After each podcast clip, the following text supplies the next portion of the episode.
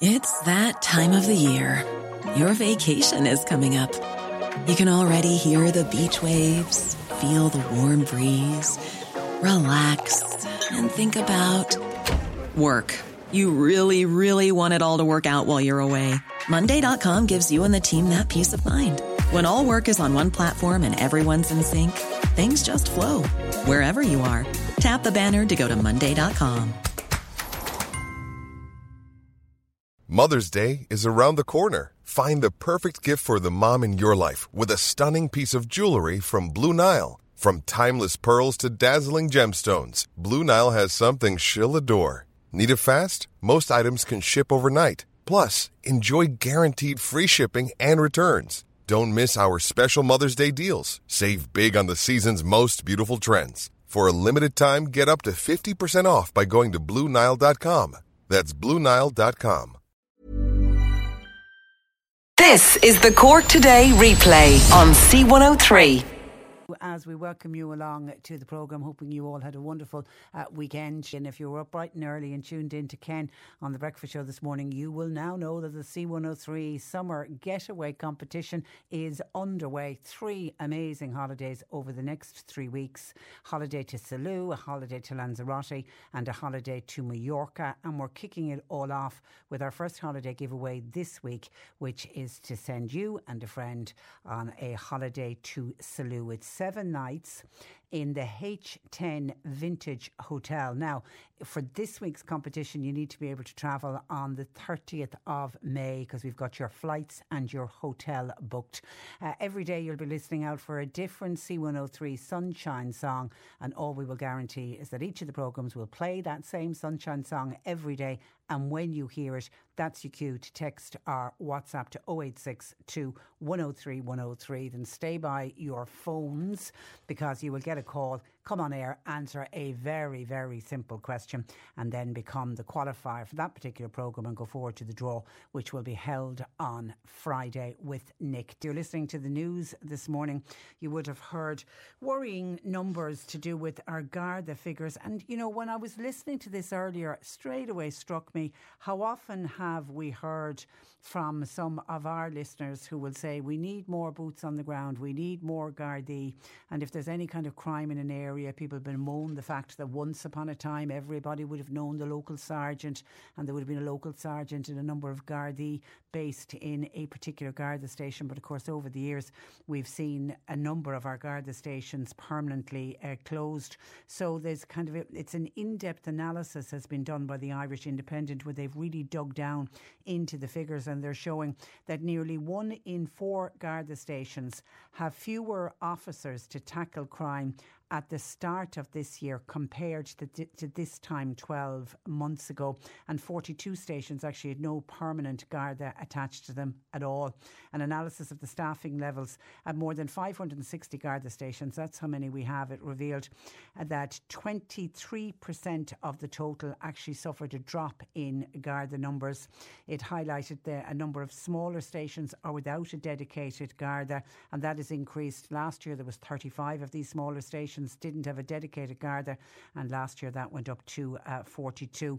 Among the larger stations experienced uh, reduced staffing included one of our own here in Cork, and that was the Bridewell in Cork, down uh, 30%, and they joined places like Salthill in Galway, Stepaside in Dublin, Howth, Malahide and Rathmines, all in Dublin. Now, the majority of stations, a total of 326, they experienced no change in numbers. They stayed uh, exactly the same.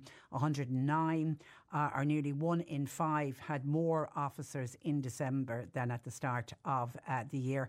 A lot of those, though, were based in the Dublin area. And then the analysis based on official figures published by the Department of Justice show the overall size of the force has gone down. It now is at its lowest level since 2018. At the end of December, it was at 14,133.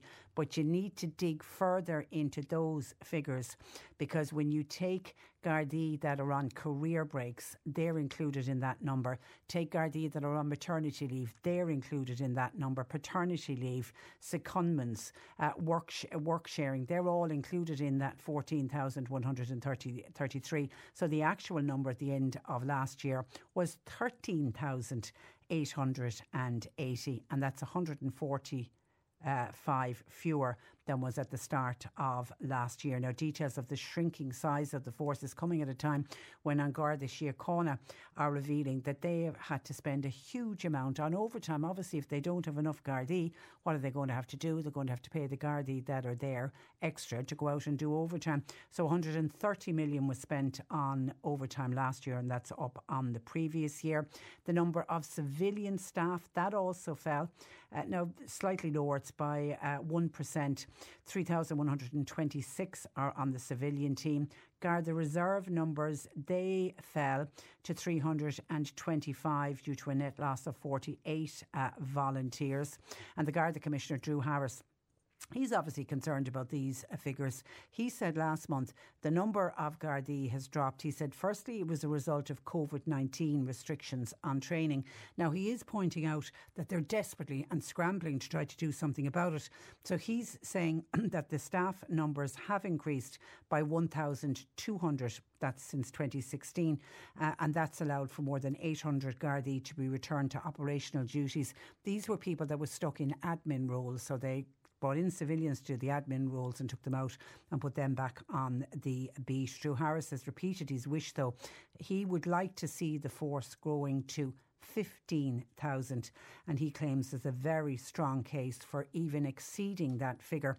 He says you look at the population growth of this country, you look at the demogra- demographic change, and unfortunately, uh, rapidly changing nature of uh, crime. He says he was confident, though, that Garda numbers would soon be growing again.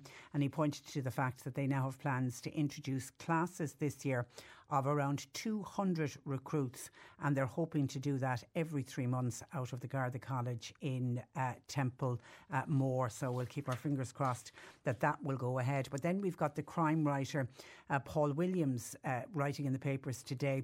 He's saying that those uh, statistics are further proof uh, and are further evidence of what Gardaí on the ground and their representative bodies have been warning about. And they've been warning about this now for several, several months. They're the ones on the ground saying that the organisation is facing a staffing crisis unlike that has ever happened in the history of An Garda Síochána. Over the past year or more, there has been an unprecedented increase in the number of experienced officers who are resigning.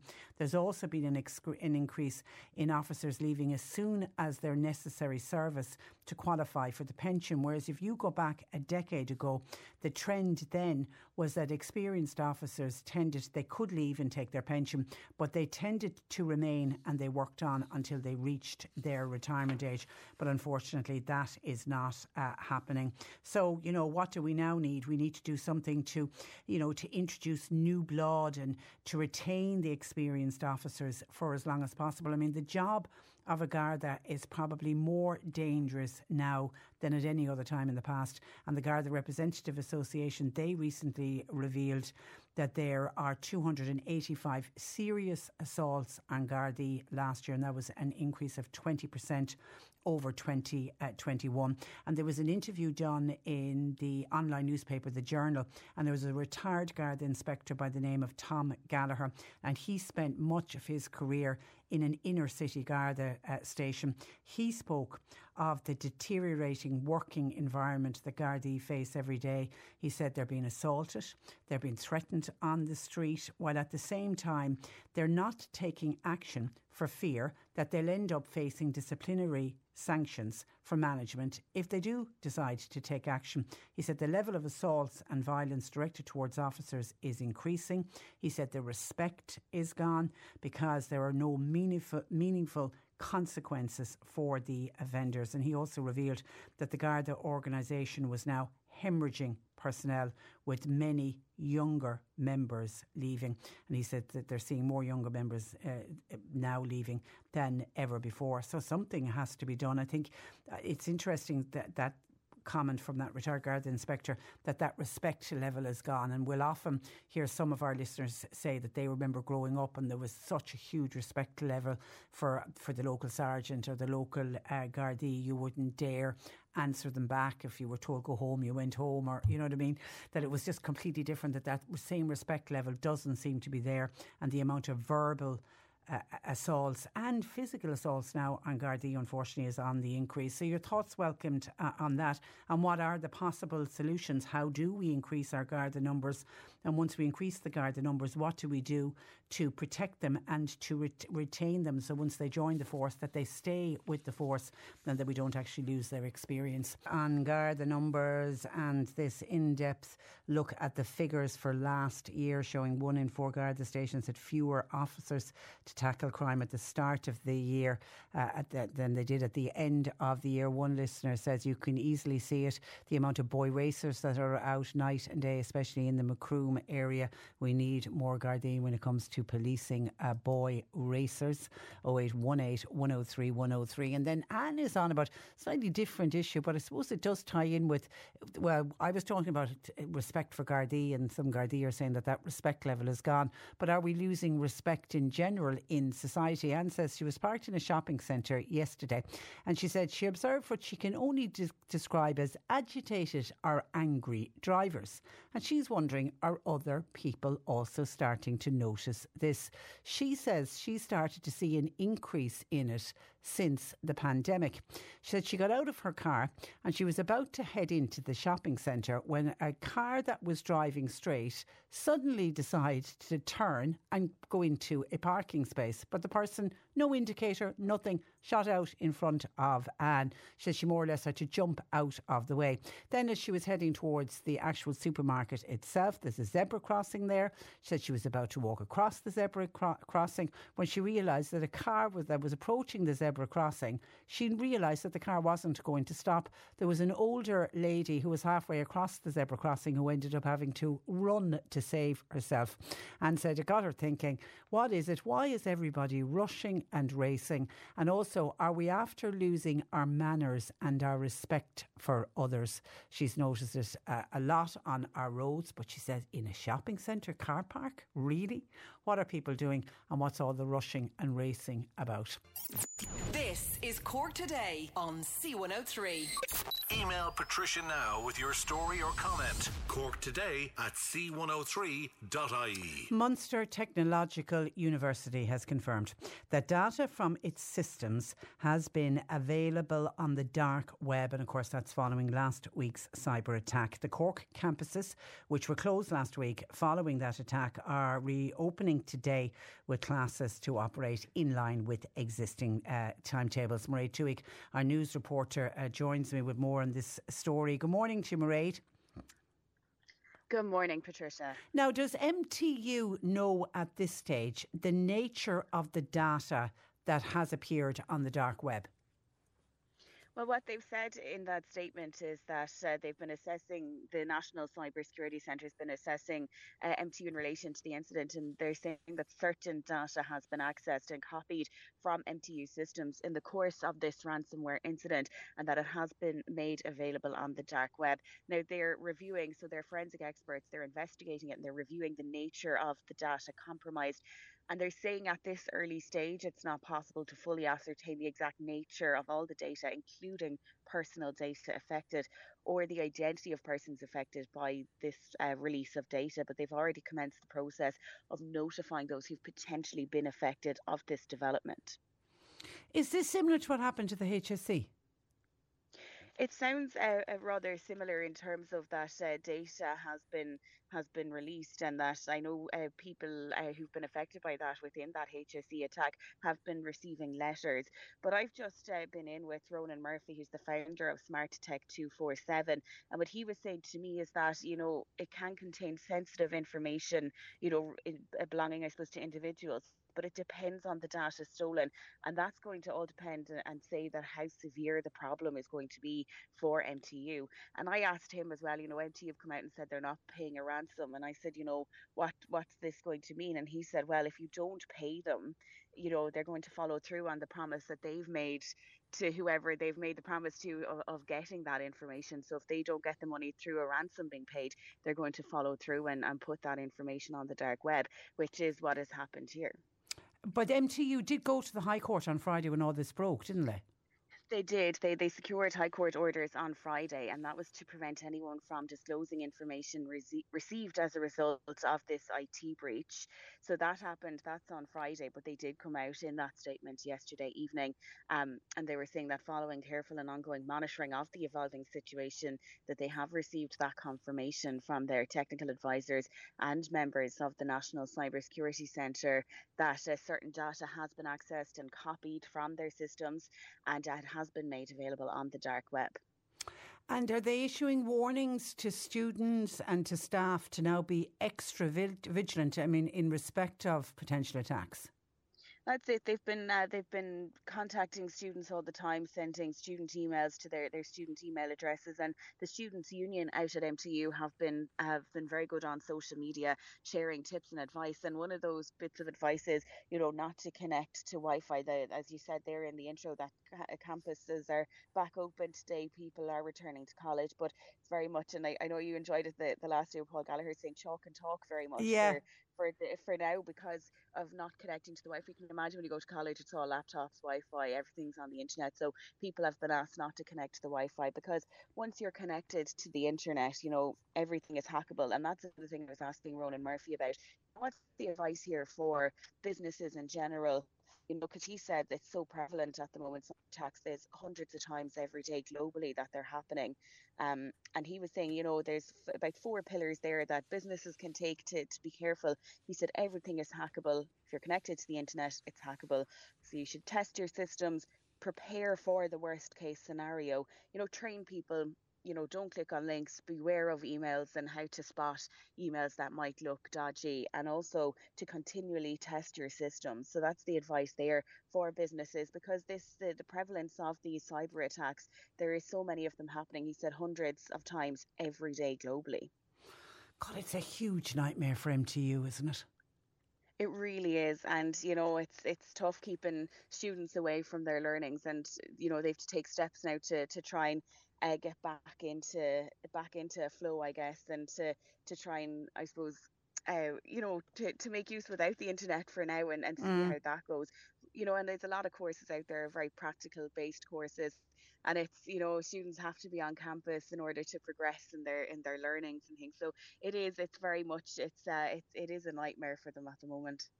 Okay, but the campuses and classes uh, back to normal because I know last week they were talking about that you know it, it, it, it might be a sort of a soft opening, but everyone is back in. They're saying the normal timetables. Yeah, going back with the with the normal timetables, existing timetables that uh, they're operating today from, um, as you know, they close Tuesday, Wednesday, then they close Thursday and Friday, um, but but back open today with those uh, existing timetables. But again, with I suppose the the likes of not being able to to access Wi-Fi, and I guess they're going to have to look at all their systems that they have on campus. You know, is it going to be cash only, and how they're going to to manage all of that. Okay, and people just need to be very very alert uh, when it comes to any sort of emails, text messages, or any unsolicited uh, communication.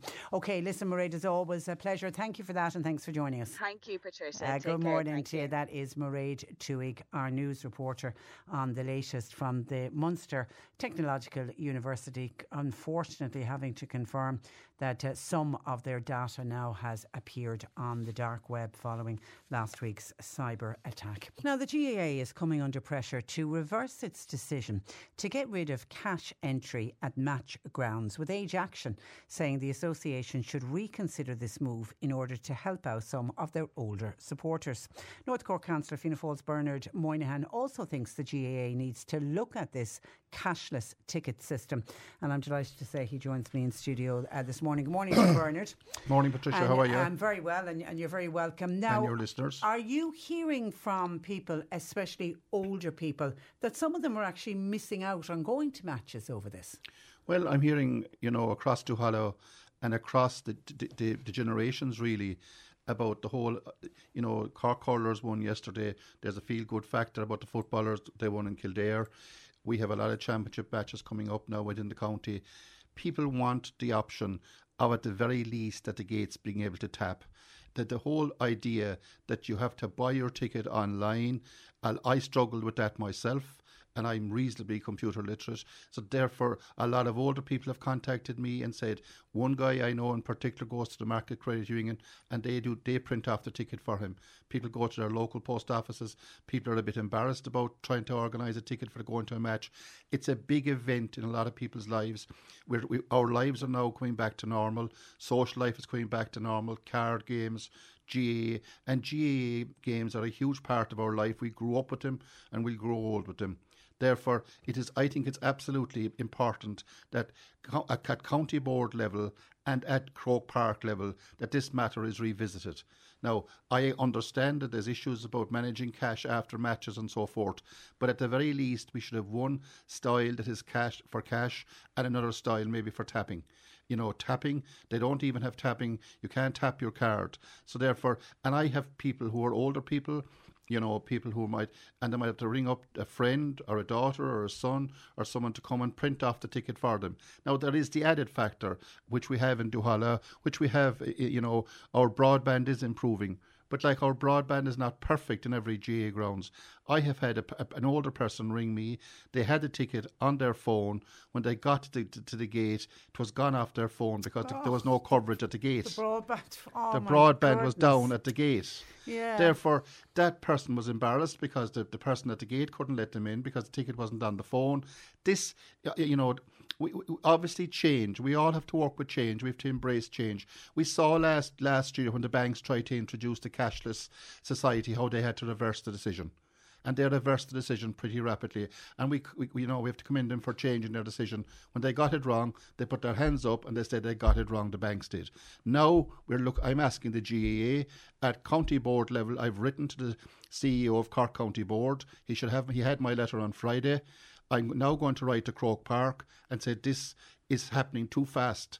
We have to slow down the pace. Yes, we can use the new system, but the new system can be used in conjunction with the existing yeah, systems. I, th- I think I think you've you've come up with a good solution. You're not saying for all of the matches to go back and be cash. You're saying just have one turnstile where somebody who wants to pay in cash, who only deals in cash, so it wouldn't be a huge amount of people would be using that particular turnstile. So they wouldn't have that problem with having a lot of money to try and move around. Absolutely not. I mean, I, you know, we have to balance the, you know, to balance all angles here. Not at all, but just a person who who decides to go to a match. If somebody decides in the morning it's a dry morning, they might only decide in the morning to go to a match. If you're an elderly person, decision, yeah. you know, the sun is out, the day is good, it's a Sunday afternoon. I want to go and support my local team and meet my friends. It's a whole social occasion as well. They might decide in the morning to go to the match, to have that ability to go to the style Páirc Uí Rinn and pay in in the normal way. And I genuinely think that every effort should be made by the GAA because there's a lot of competitors out there. I grew up in a GAA house and a Kiskeam as a GAA community and Duhallow supporting Duhallow back in the 1991 92 you know, we need to go back and give people, older people in particular. Now, I'm I, I was reading over the weekend on this whole idea, and Celine, her name escapes me right now, Celine Clark, head of advocacy at Age Action Ireland, yeah. has raised this matter. Yeah. Now, she has raised this matter because she's getting a lot of contact from older people that they're being disenfranchised and they're not going to the matches. We also have it raised last week with the Taoiseach in the Dáil Éireann. So therefore, it's being raised, and, and I think it's important for people across Duhallow, across North Cork, this has to be revisited. Uh, well, I would, this time last year when this was introduced, um, I have a piece um, from the Cork County board delegates, they criticised the GAA over this cashless ticketing uh, system and made that very point that Croke Park had taken away the independence of people who supported the association through thick and thin, thin for the past 70 years. And I remember when we had the discussions about it this time last year, that was the point. These were the people who built the GAA, and they're the ones who now feel disenfranchised. A lot of these people cut the grass in the GAA grounds. Yeah. They work in the GAA grounds. They have built up the clubs, they've trained the teams, they've been been involved in GAA all their lives, and suddenly now they, they find themselves cut out from going to matches, or the option on a Sunday morning or a Saturday afternoon saying, "Look, at three o'clock I decided to go to the match," but you can't go. And then, like, we have to be conscious in this country. You know, we're not. This is not Dublin. We're not Dublin four, or we're not. In, we're, we're not. We're outside the the red cow. Our our broadband is not up to standard yet. I have phone calls that people have no mobile phone coverage. Mm. A lot of elderly people, a lot of older people use the ordinary flip phone. They're, they don't have the iPhones. So, like, we just have to be understanding of the people who, and you know, Include everybody. include everybody Yeah. and not exclude somebody because then you know if they want to go to a game but i have to i have to give credit to a lot of people who help elderly people i know friends of mine who help elderly people who want to go to matches and not so elderly people people my age group who might not be able or not be used to downloading or buying tickets online and stuff that, that they're all helped in this and, and, and, and facilitated. But I'm asking, and I think I, I, I want to say this in a kind of a, a genuine way, I'm asking County Board to revisit this matter and Croke Park to revisit this matter. And this matter is easily resolved. It's not a, I don't think it's a, it's a, it's something that we should be, you know, it's, it's a resolvable issue. It was introduced though by Croke Park, wasn't it? That the county board then had no choice; they just had to go along with it. Is that your understanding? Well, I mean, is the Croke Park, is, is our County Board independent? Well, I, I'm sure this is a nationwide decision that was made, like because it's it, that's why um, you're talking about Celine Clark from Age Action. That's why Age Action have come out because this is happening nationwide. Yeah, I have an article here from I see from Michael Duignan of Offaly GAA. They, Yeah. have, they have the same issue. Yeah, yeah. And I mean, what I'm trying to say is this is nationwide. If it is Croke Park, let's get to Croke Park. Let's go to Dublin. Let's explain to them that it's different down in Duhallow. We want back to the old system, or not exactly the old system, but a combination of systems. A combination of the online, the tapping, and the cash. Yeah, well, I know last year the county board said that patrons without a debit or a credit card they'd be uh, assisted outside the grounds. Has that been happening? Have you been hearing about that No, been I haven't. happening? You haven't. Okay. No, I haven't heard of anybody. Yeah. I've heard. I I haven't heard of anybody being assisted. But I'm asking now, and I think it's important that the county board and Croke Park that we. Go, I'm asking the, the, sit- the whole idea be revisited and paused to allow. We saw what the banks did last last year. They backed down when they were introducing a cashless society because of the kickback from rural Ireland. I'm asking for the same now here in the context of the ticketing for the GAA. Okay, a lot of people are reacting to this and, and very much supporting what you're saying. A number of people are saying it, cash is legal tender. Is it legal for them to refuse to take? I, I've, I, I know that came up last year as well. Uh, I know people can make can make their own companies can make their own decisions around not accepting cash, but people are making the point that it is uh, legal tender. Then John was at the Cork Limerick game. He said for 15 minutes he wasn't able to get in because for some reason, whether it was a problem with the broadband or what, his ticket wouldn't show up on his phone. Exactly what you were talking about happened to somebody you knew. He said he'd eventually did, but it was very frustrating. And there he was for 15 minutes outside trying to get into a match. I mean, that's crazy. this is appalling stuff, but I mean, we, we, we have to solve it. And I'm saying, you know, Allied Irish banks back down because they, for the, in the interest of their customers, they're very interested in their customer. Now we have the GAA. Like people have options in life. They can go to rugby, soccer, they can do other things. We have to make our games accessible. We have people, I know people who are involved in training teams, involved in coaching. I was talking to, you know, the amount of work the footballers and the hurlers are putting in in strength conditioning, coaching, eating, diet to play for Cork. And we, we need to make it easier for our people who are GAA people to attend and support them. And I want them to support them. And we have three or four players from Duhallow, Owen McSweeney, Sean Meehan, playing for Cork footballers at the moment. And there's a huge appetite to go and watch them play. Okay, and I, and I'm seeing a lot of uh, comments coming in, just all making the same point. Michael said I went along recently to a local game, went to the gate. Um, I opened my email to get my ticket. The circle kept spinning around on my phone. There was no 4G reception. A man told me to walk up the street to a shop, and my phone might pick up the Wi-Fi from the shop, or else walk further up the road, and I might be able to pick up 4G. I ended up getting my ticket in the end, but the 4G reception. I mean, that's just crazy getting people walking around, isn't it? Absolutely. Yeah, And yeah. I mean, I'm, I'm, I'm, I'm hoping that sense will prevail. And I mean, we, we can go to Croke Park and talk to them. I mean, people in Dublin do not really understand rural Ireland. They just don't get it. They don't get the fact that we haven't got broadband and and you know the problem with some of the GAA pitches. We have fantastic facilities financed all by by Cork County Board. We have fantastic facilities across Duhallow. But like if you have no broadband or no coverage at the gate, when you get to the phone and or get to the gate and your your ticket is on your phone and you put up your ticket and it can't walk the, the person at the gate, your thing is swinging around. Yeah. You know, and it's embarrassing as well. Yeah. For yeah. the person. Uh, someone else uh, says, Well done to Bernard. My dad has actually given up going to matches because he only deals in cash. Uh, even though we've pleaded with him and said we'll get the tickets for him, he said no, he won't allow it uh, to um, happen. Um, hi, um, I'd say bring back the cash purchase of tickets at the gates. Just if, if the GAA needs to, charge a little bit extra, an additional cost for handling of cash at the gate. Simple, that would be the solution. And someone says, Finbar, this is Finbar at Sarsfield's GAA, said plenty of people from Cork yesterday with no tickets asking to pay into Pierce Stadium. Uh, and obviously they were trying to pay in with cash. Okay, all right. So you, you've written to the county board, and have you raised this at council level? I will. I'll raise it today at council, at council level, and I will uh, following today's um, discussion, Patricia. And thank you for your time. And thank you, your listeners.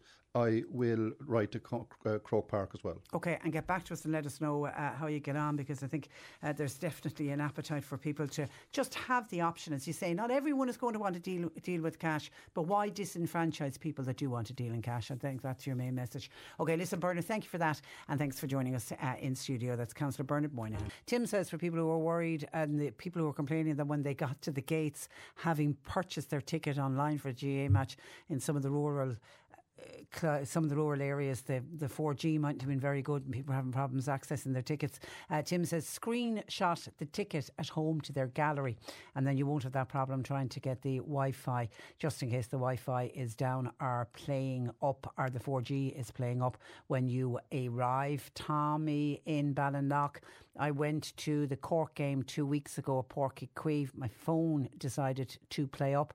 When I clicked on the email for my ticket, my phone just decided to go blank. Yes, I will admit I do need a new uh, phone but I had to turn it on, turn it off again, reset my phone, wait for it all to come back on again. Fingers crossed and uh, praying to all the saints in heaven. I imagine, Tommy, the emails eventually did come back, and I did get my my tick my ticket. But my point, says Tommy, is that technology can and does fail. They need to have alternatives. And Mel in Inishannon, listening with interest to Bernard Moynihan and Bernard, was saying even if they had tapping as an option at the gates, that that would help some people. Mel says if they decide to introduce introduce tapping with your card at the gate. That mightn't work in all of the rural areas because, again, lack of 4G, which has been highlighted by other listeners. The tapping machine will need the internet to register the card being used. So that might not be the simplest of uh, solutions. And I can't get over the number of people who are agreeing and bring back the cash. We are disenfranchising older people. While somebody says, uh, while, while Bernard, it, unfortunately Bernard is gone, somebody says what Bernard needs to do is get decent phone coverage first, please, in Kiskeam, not to mind uh, broadband. There are areas you can't even get decent phone coverage. And actually, Donny was on to say those goats, those goats, those goats that I spoke about last week are loose yet again around the Ballybeg bends on the road between Mallow and Buttevant. Donny said it's a joke at this stage. Can the owner of these goats not be found? It's crazy that this has been allowed to happen again and again. And I spoke to John Paul and he said that we, we didn't get anywhere last week with finding out who were the owners. Somebody was saying that they think the owner, the owner that was there is gone and now the goats are basically wild. If that's the case, we're going to see can we get on to the Cork Society for the Prevention of Cruelty to Animals or some animal welfare charity uh, because they're going to either get themselves killed or they're going to get somebody else killed if they are not removed. So we'll see if we can if we can find out anything and a possible uh, solution. But thank you for your text to donate to 0862 103 103. A break in news at 11. Cork today on C103 with Corrigan Insurance's Macroom, now part of McCarthy Insurance Group. Want great advice? You know who to talk to. CMIG you're listening to Cork Today on replay. Phone and text lines are currently closed. some of your commentary coming in. Before I get to some of your calls and comments, uh, Catherine and Cullum have been on from Mitchelstown. Just want to say a massive thank you to every single person that supported them in any way last Saturday when they held a Better Life Cycle coffee morning in the Hunter's Rest in Mitchelstown. And we mentioned it last week. It was a fundraiser for St. Joseph's Foundation. OMG, says Catherine in her text. Uh, Patricia, we raised over 2,100 euro. Isn't that fantastic from a coffee morning? We are simply blown away. St. Joseph's Foundation is such an amazing place and they provide sterling support for many families. We've never had the need to use their services directly, but we do have family members who do. So we ask everyone if there's ever a time where you can offer a donation to St. Joseph's Foundation, please do. Thanks, Patricia, and everyone at C103. As we know, uh, quite a few people who heard you advertise it on the radio turned up on the day. Well, we're glad that we could be of help in any way. And well done, Catherine. That is a huge sum of money to raise from a coffee morning.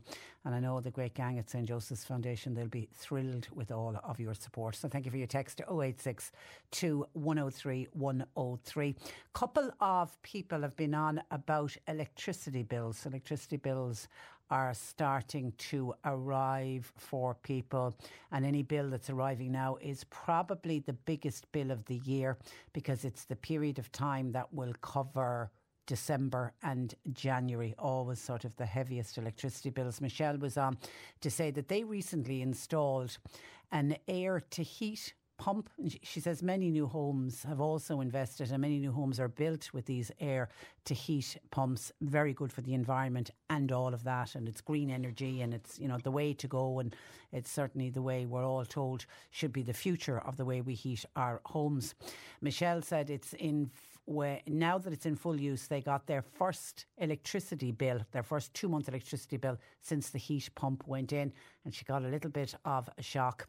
She said normally their electricity bill would average between 150 euro on sort of the lower times of the year. 300 would be definitely the highest bill they would normally uh, pay. Anyway, bill has come in with the uh, air to heat pump fully installed, and her bill was 800 hundred euro. Now the two hundred euro will come off that for the government credit, but still she's now facing a bill of six hundred uh, euro.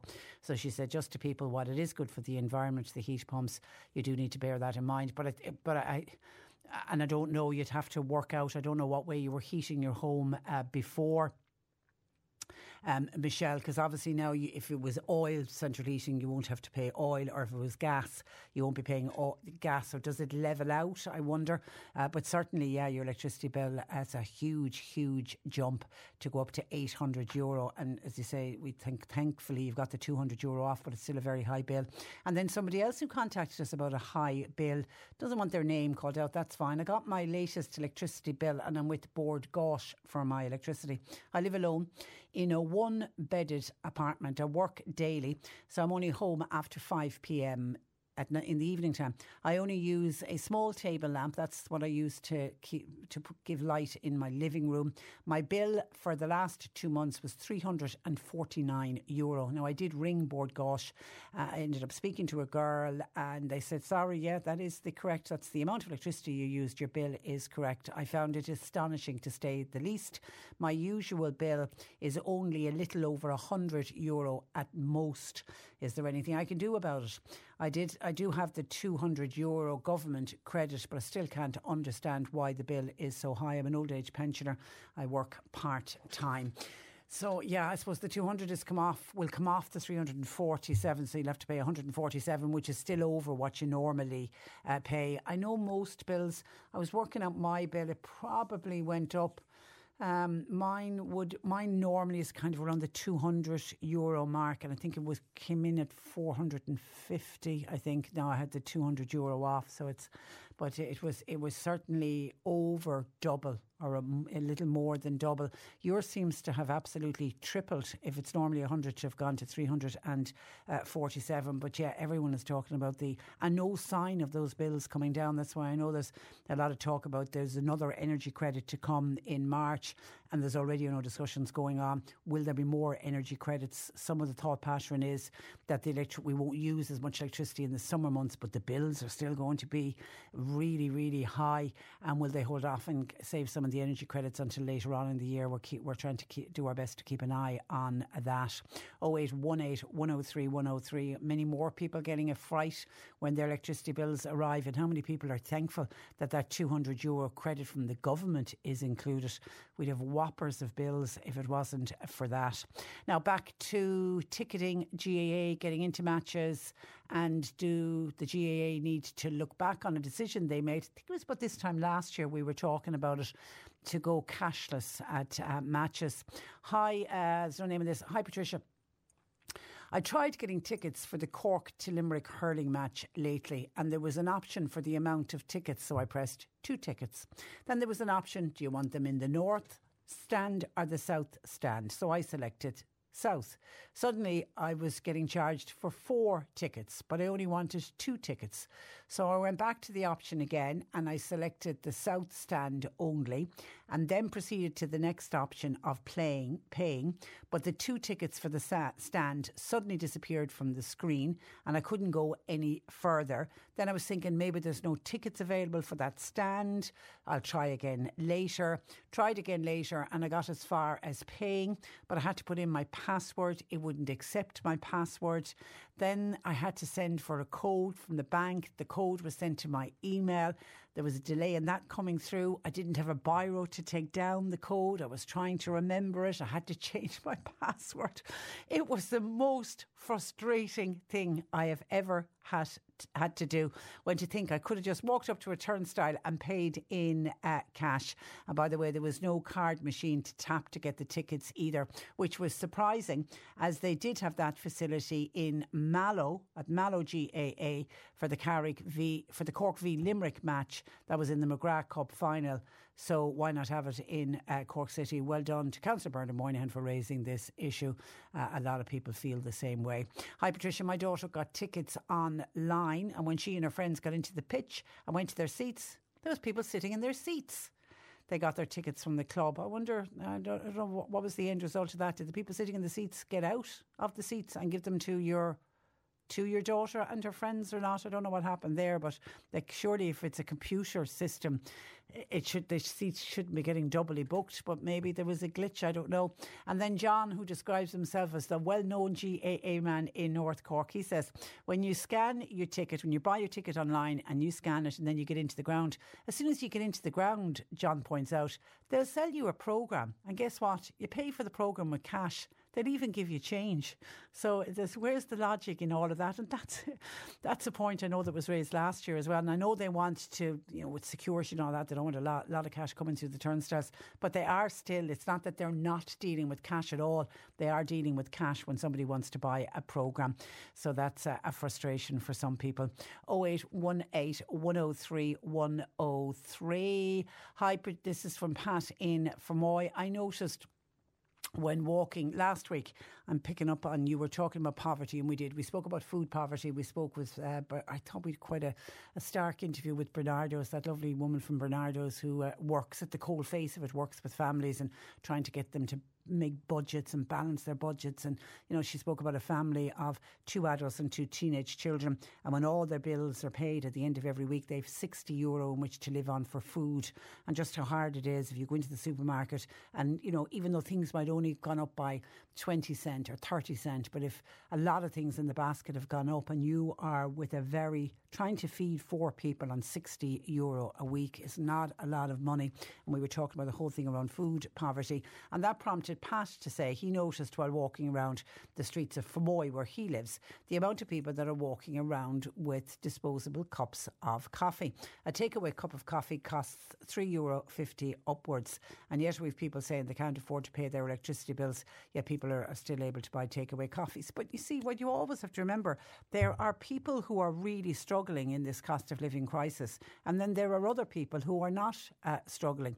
And, you know, when you're saying nobody should be buying uh, takeaway coffees, obviously the people that are buying takeaway coffees can afford to buy them. And let's not forget the cafes that they are supporting and the workers that work in those uh, cafes. Unfortunately, we we do very much have a, I suppose we always had a bit of a divided society. We have the people that have and we have the people that don't have. And uh, with this rising cost of living, unfortunately, there are more people like the working poor. People are heading out to work uh, every day and are still struggling. And certainly that family that Barnardos uh, spoke about with this, you know, couple, you know, desperately putting a budget together to make sure that all of their bills were paid and that they would be able to feed themselves and their families. And that's why they were doing this very strict budget and being careful where they bought their food and what type of food they bought and looking at, you know, doing, say, no meat days to cut down on buying meat because meat would be too expensive they are certainly not people that are walking around every day with a three or a 50 cup of coffee in their hands because they simply can't afford it. 0818 103 103. Couple of comments in on Dancing with the Stars. If you're watching Dancing with the Stars, it's on on a Saturday night right after the news. I always think it's on a great time. It's like Ireland's Fittest Family was always on at that time. It's just kind of a time, uh, certainly in our house, it's kind of it's kind of dinner time on a Sunday evening, and always it's nice and relaxing to watch. And I'm really enjoying Dancing with the Stars. I have to say. But Pauline was on to say, how wonderful was it last night to see two men dancing an amazing Paso Doble on Dancing with the Stars last night. How far has this country come? Well done to Rory O'Neill, aka Panti Bliss, and his partner Denys. It was, I mean, they got the first tens of the season as well. And in fairness to Rory O'Neill, he did say how far has this uh, country come, you know, that he could never have seen a younger Rory in his 20s when he was diagnosed with HIV 27 years ago. He could never have seen that he'd be on a national TV dancing with another man and getting tens in the competition as well. Fiona also enjoyed it and said uh, Rory O'Neill had his best performance in this competition. He should be dancing as Rory and not dancing as Panti Bliss from now on. And I got this sort of sense and the feeling from listening to Rory O'Neill. I think he would prefer to be dancing as Rory O'Neill, but when he was approached by the organisers, they wanted Panti Bliss. They wanted his character, Panti Bliss, to be the one dancing. But certainly, yeah, he had he had his best week. And I also thought Stephanie Roche, the Irish soccer player, I thought she was excellent last night. And the judges, I know she's not the best dancer, but she, certainly she did her best dance uh, last night. But they always seemed to be so mean to her with the comments. They always seemed to give her the lowest scores. And I certainly thought her piece last night was absolutely stunning, and she didn't, I felt, deserve to be lowest on the scoreboard last night. But then what do I know about ballroom dancing? 0818 103 103. Our lines are open. C103 Jobs. An experienced HGV driver is wanted. It's full time position in the Mallow area. Call 086 832 5300. Qualified accountant is required. This is for maternity cover up to December of this year. Job does come with an immediate start and it's for a busy Mallow office. CVs please to obc.mallow at o'briencahill.ie. A part time accounts administrator is required. That's for a busy office in Mitchelstown. Now, accounts experience is essential. CVs, please, to editor at avondhupress.ie. And Nazareth House Nursing Home in Dromahane are recruiting healthcare assistants. You need to have level 5 or the equivalent, please. CVs to hr.mallow at nazarethcare.com. You'll find all the details and more job opportunities by going online now. Just go to c103.ie forward slash jobs for more. This is C103. Cork today on C103. With Corrigan Insurance's Macroom, now part of McCarthy Insurance Group for motor, home, business, farm, life and health insurance. CMIG.ie. Last week, I was gripped by a gritty crime novel that was such a page turner. I ended up until 2 a.m. Uh, reading it because I wanted to find out how it finished, and that's way past my bedtime. The book is called Twisted Truth, and it's a follow up from a book called Blinding Lies, which was published last year. What I really love about these books are they're set in Cork City and County. The author, author also happens to be uh, from uh, Cork and living in Kinsale, Amy Cronin, and she joins me this morning. Good morning to you, Amy. Good morning. Now you have nailed it again. Please say that book three is finished. Book three is finished. Is it? Um, yes, it is. So it is up to my publisher when it's released. Um, so I'm hoping it won't be too long more because a lot of people are asking for book three.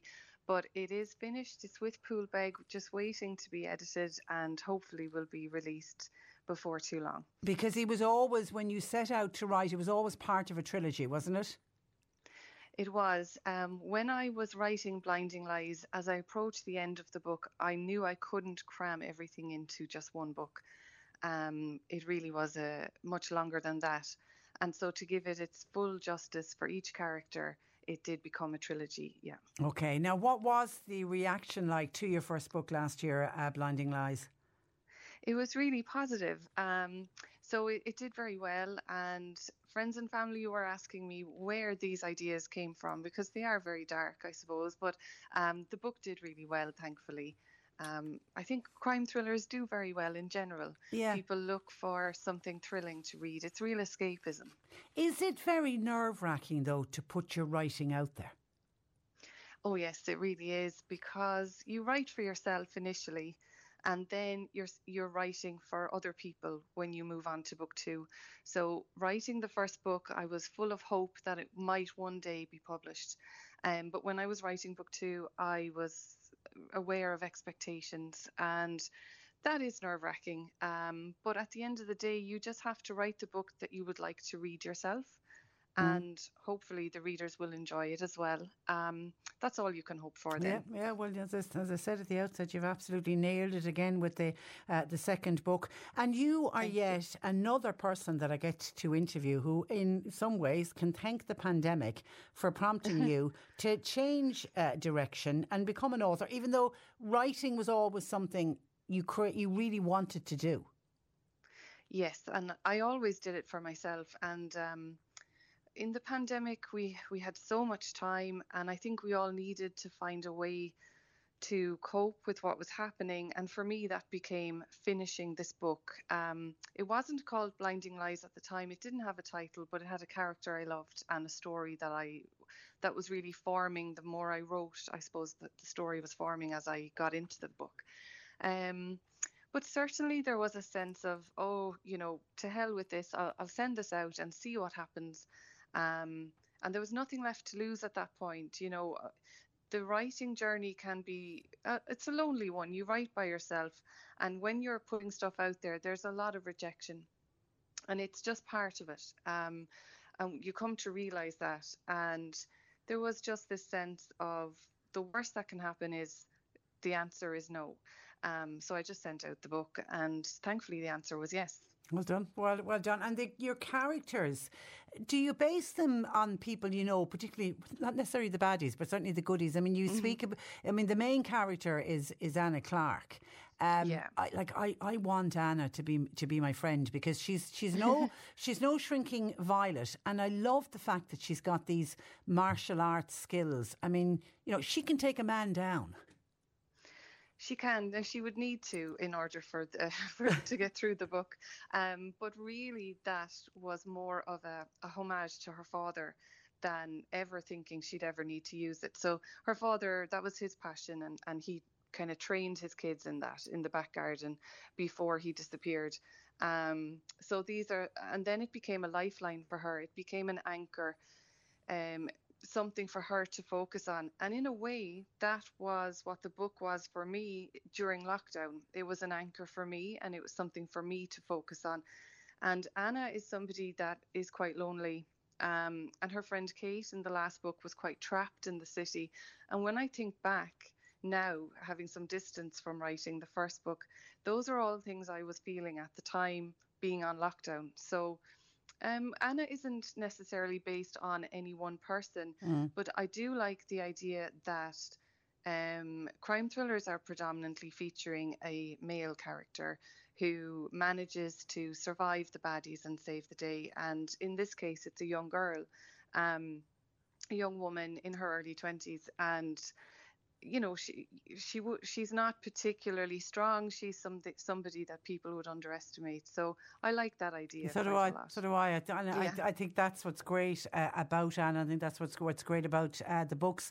And because obviously it's a crime uh, novel a lot of it mm-hmm. is, centred around an Garda Síochána and that's what anna yeah. is not a guard. She does work in a Garda station. How how did you research that side of it Um, I suppose I didn't try and get too bogged down with that. Um, anything that I was doing, I I did run things past a friend who who does work in that area, but Okay. I didn't want to get too specific on the dynamics of it all. And I'm sure if a detective is reading the book, um, she or he will think, "Oh God, this would." When you're ready to pop the question, the last thing you want to do is second guess the ring. At Bluenile.com, you can design a one of a kind ring with the ease and convenience of shopping online. Choose your diamond and setting. When you find the one, you'll get it delivered right to your door. Go to Bluenile.com and use promo code LISTEN to get $50 off your purchase of $500 or more. That's code LISTEN at Bluenile.com for $50 off your purchase. Bluenile.com code LISTEN. Ryan Reynolds here from Mint Mobile.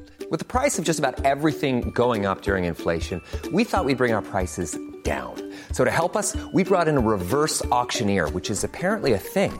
Mint Mobile unlimited premium wireless. Ready to get 30, 30, bit to get 30, bit to get 20, 20, 20, bit to get 20, 20, bit to get 15, 15, 15, 15 just 15 bucks a month. So, Give it a try at mintmobile.com slash switch. $45 upfront for three months plus taxes and fees. Promo rate for new customers for limited time. Unlimited more than 40 gigabytes per month. Slows. Full terms at mintmobile.com.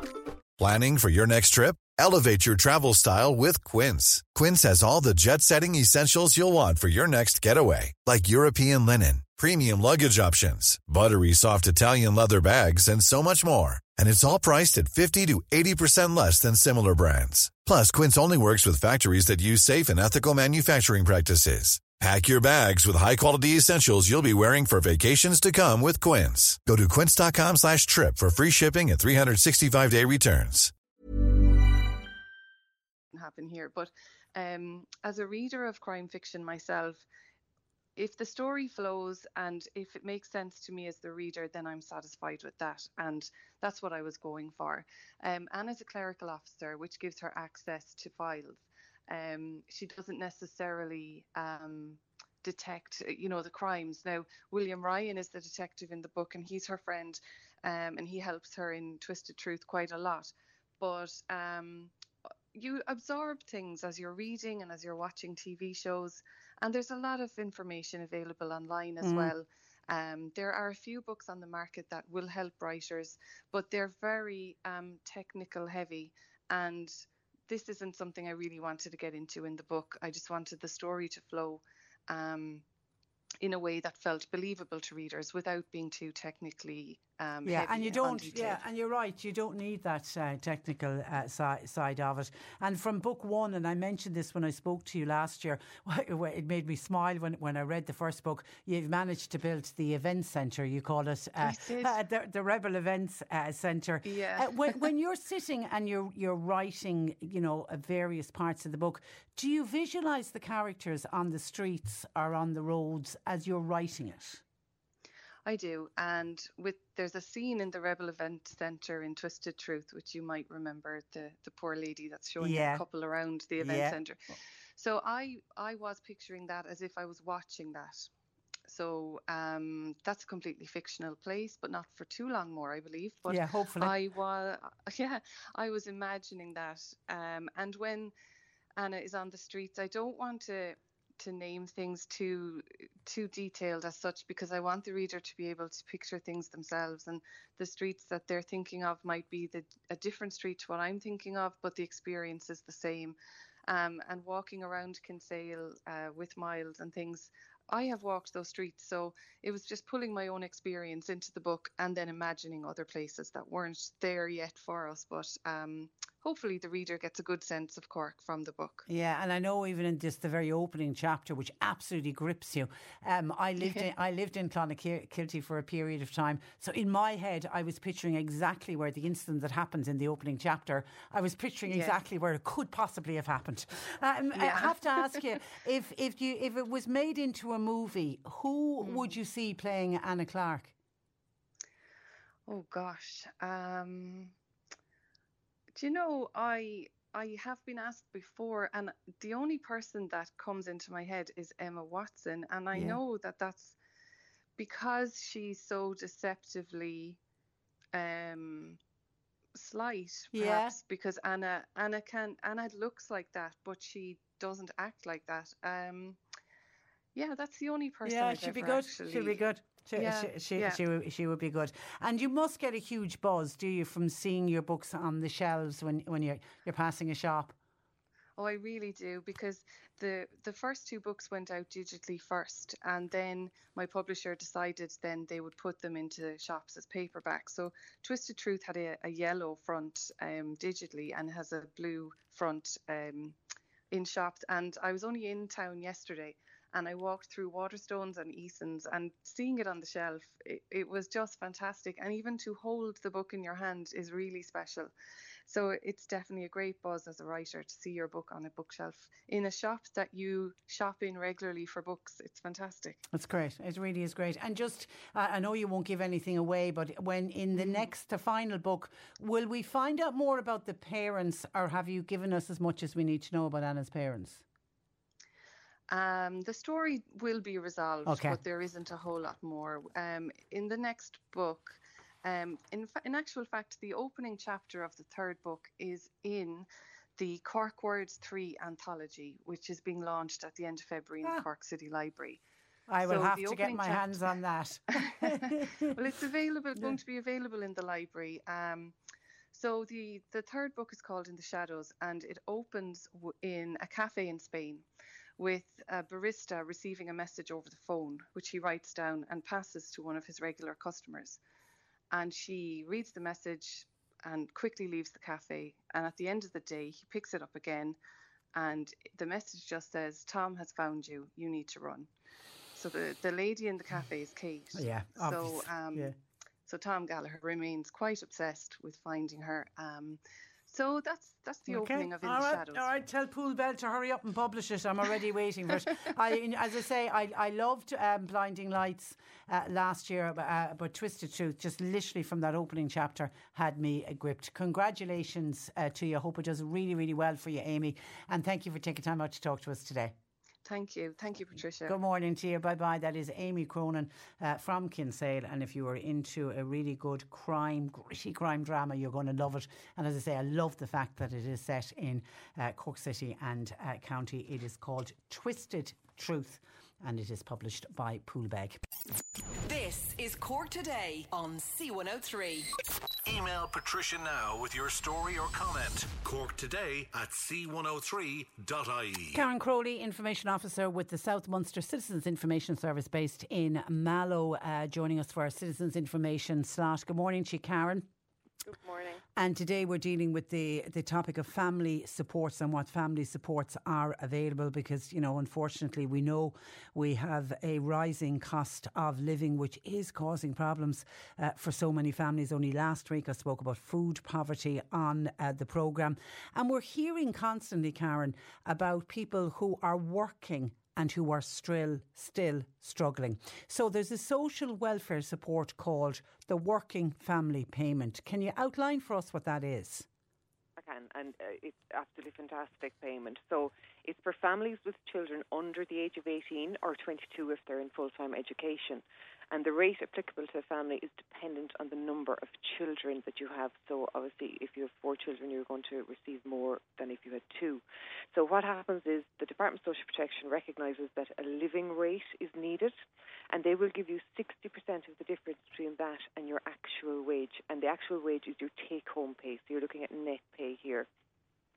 So if you were look to look at a standard family with two children, bringing in 500 euros per week net pay, they would qualify for a top-up payment of around 115 euros per week. So that's significant when you take it over the course of a year. Okay, and, and you just and as you say, it, it varies depending on how much you're earning and how many how many children are in the family. Now, the National Childcare Scheme that helps parents to meet with childcare costs because again, I've we've dealt with parents whose childcare costs are nearly as expensive as their uh, mortgage. Can you explain that and how parents apply for that? Yeah, this childcare scheme, I mean, it's such a boon to parents these days. It provides two types of childcare subsidy for those, and you must children must be over six months and up to age 15. So you have the universal subsidy. Now this isn't means tested; it's available to everybody, and it was extended to children up to the age of 15 in August 2022. We also have the income based subsidy. Now, that is means tested. Now, whichever one you're applying for, you must do it yourself through the National Childcare Scheme website, and but it's paid directly to your childcare provider. The provider will then subtract your subsidy from your bill, and of course, the childcare provider must be registered. So you opt for the subsidy that suits you the best. Yeah, absolutely. And an awful lot of people I've I've dealt with um, tend to go for the universal because that's the easy one because you just click go because it, it applies to everybody. But I, I would always backtrack with people and say, no, let's give a look at your circumstances. All right. Okay. Now, so let's look at the difference between the two. Then, what's eh, it? Talk about the the key points of the universal subsidy first. Universal subsidy, is that it's available to all parents of any income level, and it's not means tested. Again, kids must be between six months and 15 years, and the rates are based on the number of hours your child is attending childcare. The children must be attending a childcare provider who is registered with TUSLA. Now, the rate that's provided is 140, so one euros and 40 cents per hour, up to 45 hours per week. So you're looking at a subsidy of up to 63 euros per week, which is considerable, and that's the non-means tested universal subsidy. And then the means tested one? The means tested one, again, children between six months and 15. It's available to families with an annual reckonable income of up to 60,000 euros. Your hourly subsidy rates are based on your individual circumstances. So they're going to look at your family income and they're going to look at the age and educational stage of your child. Now, during school terms, you can use your subsidised hours for before and after school childcare costs. That's really going to help those that are working. Children must be attending again a child provider registered with TUSLA. Now, you don't have to be employed, but the number of subsidised childcare hours available will depend on the hours you and your partner work, study, or train. So, how many subsidised childcare hours can somebody be entitled to? That depends, as I said, on, on the hours you're work, studying, or training. So, there's two two forms of hours subsidy. You've got the enhanced hours subsidy. So, if you are working, studying, or training, you will be entitled to up to 45 hours of subsidised childcare per week. In exceptional cases, you may receive this if you're not working. So, for example, you require support to help look after your children due to long term chronic illness, and due to mental health difficulties. You may have a lot of hospital appointments going on. Your GP can help you with this, but the National Childcare Provider are great at recognising a need, and I would always say ask them because they will provide that extra support if you can show that you need it. Now, you also have the standard hour subsidy. So, if you're not working, studying, or training, you will still qualify for up to 20 hours of subsidised childcare per week. Okay, so that's all under the National Childcare Scheme. And as always, whenever we do these slots, we always mention to people if you're still unsure to please contact your local citizens. Information, have pen and paper ready because we will give you numbers at the end. Move on, um, Karen, please, to home care tax credit. So, the home care tax credit. If you're married or in a civil partnership and you care for a dependent person, you can apply for this credit. You must be jointly assessed for tax as a couple, and that's why you must be married because you actually can't be jointly assessed unless you're married or in a civil partnership.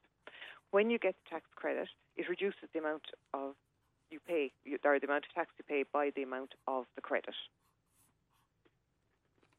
And then if you look at the rules, so there's a couple of rules to fulfil. The full amount of the home care tax credit can be claimed when a married couple or civil partner are jointly assessed, when one spouse or civil partner cares for one or more dependent people. And the home carer's own income is under 7,200. So it does actually allow for the home carer to work part time and they can have the full the full rate uh, if their income is up to 7,200 and then it operates on a sliding scale after that. So you can still earn up to a maximum of 10,600 and receive something. Um, carers allowance carers benefit are not taken into account when determining income, so it's very important for those with carers to to realise that. All right, that's that's an important point. What what is deemed a dependent person? So, dependent person would be a child for whom child benefit is payable, a person aged 65 or over, or a person with a disability who re- requires care. Now, a dependent person you're caring for cannot be a spouse or civil partner. It can, however, be a relative by marriage or someone for whom you act as a legal guardian. This is a question we often get asked whenever we're dealing with carers. Does the person being cared for, must they live in your home? If you're caring for a person who's not a relative and not a relative of your spouse or partner, then they do have to live in your home.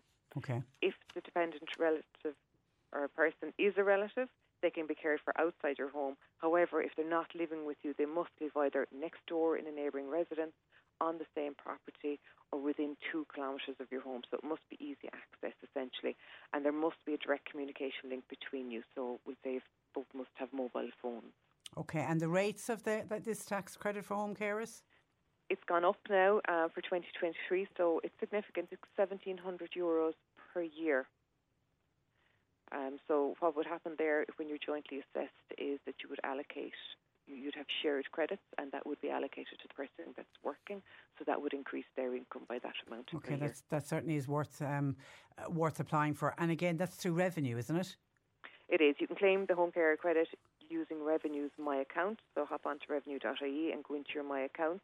If you don't have a My Account, you can also apply by completing a home care tax credit claim form and returning the form to your Revenue office. Okay, we're going to stay on tax credits but move to the rent tax uh, credit that was recently introduced. And I know the last thing I read about it last week, there hasn't been a huge take up on this for whatever reason. So I suppose talk through what this new uh, tax credit is. So again, it's going to reduce your tax by the amount of the credit. The rent tax credit was introduced in December. So it's very new, and I think people are still a little bit hesitant about it. But you can claim the tax credit for rent payments you made in 2022 by making an income tax return for 2022. So all you would do there is go onto your My account again and do a balancing statement or statement of liability for 2022, and you'll be able to put in the rent details on that. Now, the rent tax credit is going to be available for the years 2022 up to 2025. We're not too sure after that. What will happen then? How much, how much is it worth? The amount of the credit is going to be 20% of your rent payments in the year, up to a maximum credit of 500 euros for an individual or 1,000 euros for a couple who are jointly assessed for tax. Yeah, and I don't know if you've seen the papers today. The rent has gone up all over the country on the latest survey out. Uh, so people, cer- yeah, people certainly will be able to claim the, the full amount. Who can claim the rent tax credit? So you can claim the credit for rent payments you've made for your own home, for a second home you use to take part in an approved course or your work. And for all of those parents out there, you can also claim it for a property that is used by your child to take part in an approved course, so eventually college kids.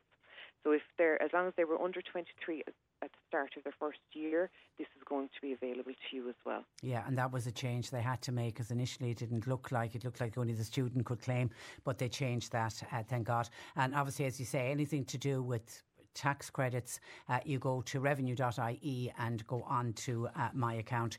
Uh, so if anybody needs any further information, Karen, on anything that we have been discussing, you're available at Citizens Information. I am. We're here. Look, we're here all the time, Monday through Friday. Um, if it's if you think your your issue is complex, maybe ring or call ahead, and we can allocate you an appointment. But as always, we will go through your situation, guide you in the right direction as best we can, and our service is free and confidential. Now, callers can contact us here in Mallow on 08180788000 or in Bantry on 08180788390. And we're always happy to take calls and offer information. And, and it's, and it's important that we emphasise it's all confidential in that any information that somebody says to you or anybody else working citizen information, that doesn't go back to revenue, that doesn't go back to the Department of Social no, Protection. No, no. It's, it's literally you advising people. Uh, but oh, absolutely yeah, not. Yeah, and there there are schemes out there, and there are uh, there are ways that people can, particularly people who are struggling at the moment, to please uh, reach out and see. You never know if you're entitled to something uh, or There's not. always something. Yeah. There is always something, and I would say talk to us. We can talk through a situation. We can help people work through things as best we can, even if it's only trying to get in contact with your local social welfare office. We will do our best to help people because we do recognise that those who never struggled before are under pressure now. Yeah, that's the real that's the real real problem. Karen, a pleasure as always. Thank you for that. Have a good week. You're very welcome. And thanks for joining us, uh, Karen uh, Crowley, there, information officer with South Munster Citizen Information Service, and Karen works out of their Mallow office. You're listening to Cork Today on replay. Phone and text lines are currently closed.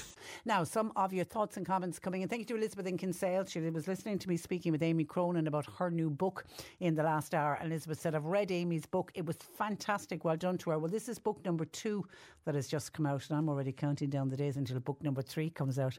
So I can find out all the characters end up. So, really, if you're into crime, I'll have to say, I'm not a huge lover of crime novels, but there's something about Amy's books and the fact that they're set in Cork just really, really appeals to me, and they're just real uh, page turners. So, and it's it's good to see a local author as well uh, do well. So we're wishing Amy the best of luck with her new uh, book. The Goats of Ballybeg that I mentioned earlier, and we had mentioned them last week on the programme. Somebody says, Patricia, about the goats at Ballybeg. This is on the bendy curves between Mallow and Buttevant. The goats are not really the problem. It's the people who slow down to take photographs and try to count how many of them are there. They're the ones causing the problem. They're actually causing tailbacks on what already is a very bad road. Okay, so if you're be careful when you're driving along that road, keep a lookout for these stray goats and can people stop slowing down trying to take photographs. Some questions in for Annalise. Thank you for that. Anyone else with a question for Annalise? You can get it in either to John Paul, who's taking calls at 0818 103 103, or you could text or WhatsApp 0862 103 103. Now, we are looking for advice, please, from Mairead, one of our listeners. Can you help her with this one, please. And I love to do these because it's great to get advice from others. Hi, Patricia. I'm not sure if this is the appropriate place for this or not, uh, but I'd love your listeners' views, please. I'm going to a cousin's wedding with my dad. Now, it's a full five star affair. It's up the country, so it means travelling to and from to get to the wedding. It's also going to mean two nights' accommodation in the hotel, which is a five star hotel. I'm wondering. How much are we expected to give by way of a wedding present? There's all sorts of family politics going on, so it's important that I get it right. I don't want to be seen as mean, but worse still, I don't want to be over generous and then I would be seen to be vulgar. Love the show. I would love advice from any of your listeners. Oh, God, it's a nightmare, isn't it? And particularly when there's family politics going on. So I'm assuming by family politics, you can't ring somebody else because that's the that's what I would do. Certainly, if it was a family wedding with me, I'd try and ring somebody else from the family to say, How much are you giving there to cousin Johnny for the wedding? Um, and I also accept that there is there's a cost involved with travelling up the country. The fact you and your you, you and your dad have to do you know two nights because a lot of the weddings now go on for the second day, don't they as well? So two nights in a five star hotel that's not coming cheap uh, either. I'm trying to think. I haven't been at a way, and it's all cash now. Gone are the days where you get you you bought the nice set of Greenhill sheets, or you gave some Waterford crystal. Do you remember the Waterford crystal used to be great for the for the wedding presents? That's all gone. It's all it is. It, it generally speaking now is all cash. Ah, the last, it's been a few years now since I've been at a wedding. Last wedding I was at, certainly as a couple, I would always be given sort of the 200 mark. And I know I had this discussion with John Paul before because he's often attended weddings and he's on his own. And, you know, we've been having this discussion about if there's two, a couple going, and particularly if you're overnighting in the hotel, I, I certainly think 200 is generous enough without it being vulgar on the other side. And if it's just one person on their own, it's 100. So it's the fact it's you and your dad.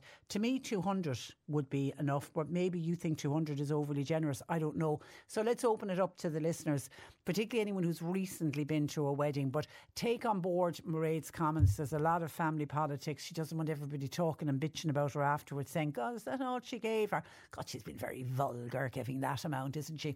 So thoughts and comments, please, and we'll share them uh, on your behalf with Mairead 0818 103 103.